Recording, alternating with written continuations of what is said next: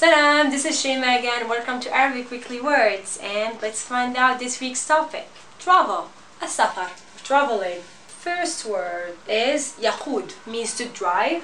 In Moroccan Arabic we say uh, كيسوق هو كيسوق مزيان. دانا من مراكش لدار بيضاء في جوج سوايع ونص. He's a good driver. He took us from Marrakesh to Casablanca and it took, it took only two hours and a half. Next word, to fly. We don't really have a like uh, translation for that, but we say أخذ الطائرة, which literally uh, translates to take the plane. But in Moroccan Arabic درجة we say ركب في الطيارة, like he was on the plane. هو ما كيحملش يسوق, كياخد الطيارة uh, كياخد الطيارة ديما.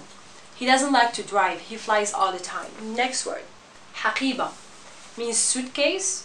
And in Moroccan Arabic again we use a French word which is sac. هي كانت مسافرة غير يومين وكانوا عندها جوج سيكان. She was traveling only for two days and she had two suitcases. Weird. Next word, تذكرة. تذكرة means ticket. Uh, sometimes in Moroccan Arabic we would say uh, uh, the French word which is billet, but we also say uh, ticket. تيكي انا انا مسافره السيمانه الجايه ومازال ما شريتش تيكي ديال الطياره uh, I'm traveling next week and I haven't bought the, the plane ticket yet. Next word, wasala. Wasala is to arrive and we almost have the same word for in Darija. It's, we, we say وصل. الطيارة ديالو وصلت معطلة بزاف. كان خاصو يوصل مع 12 وصل مع 3. His plane was really late.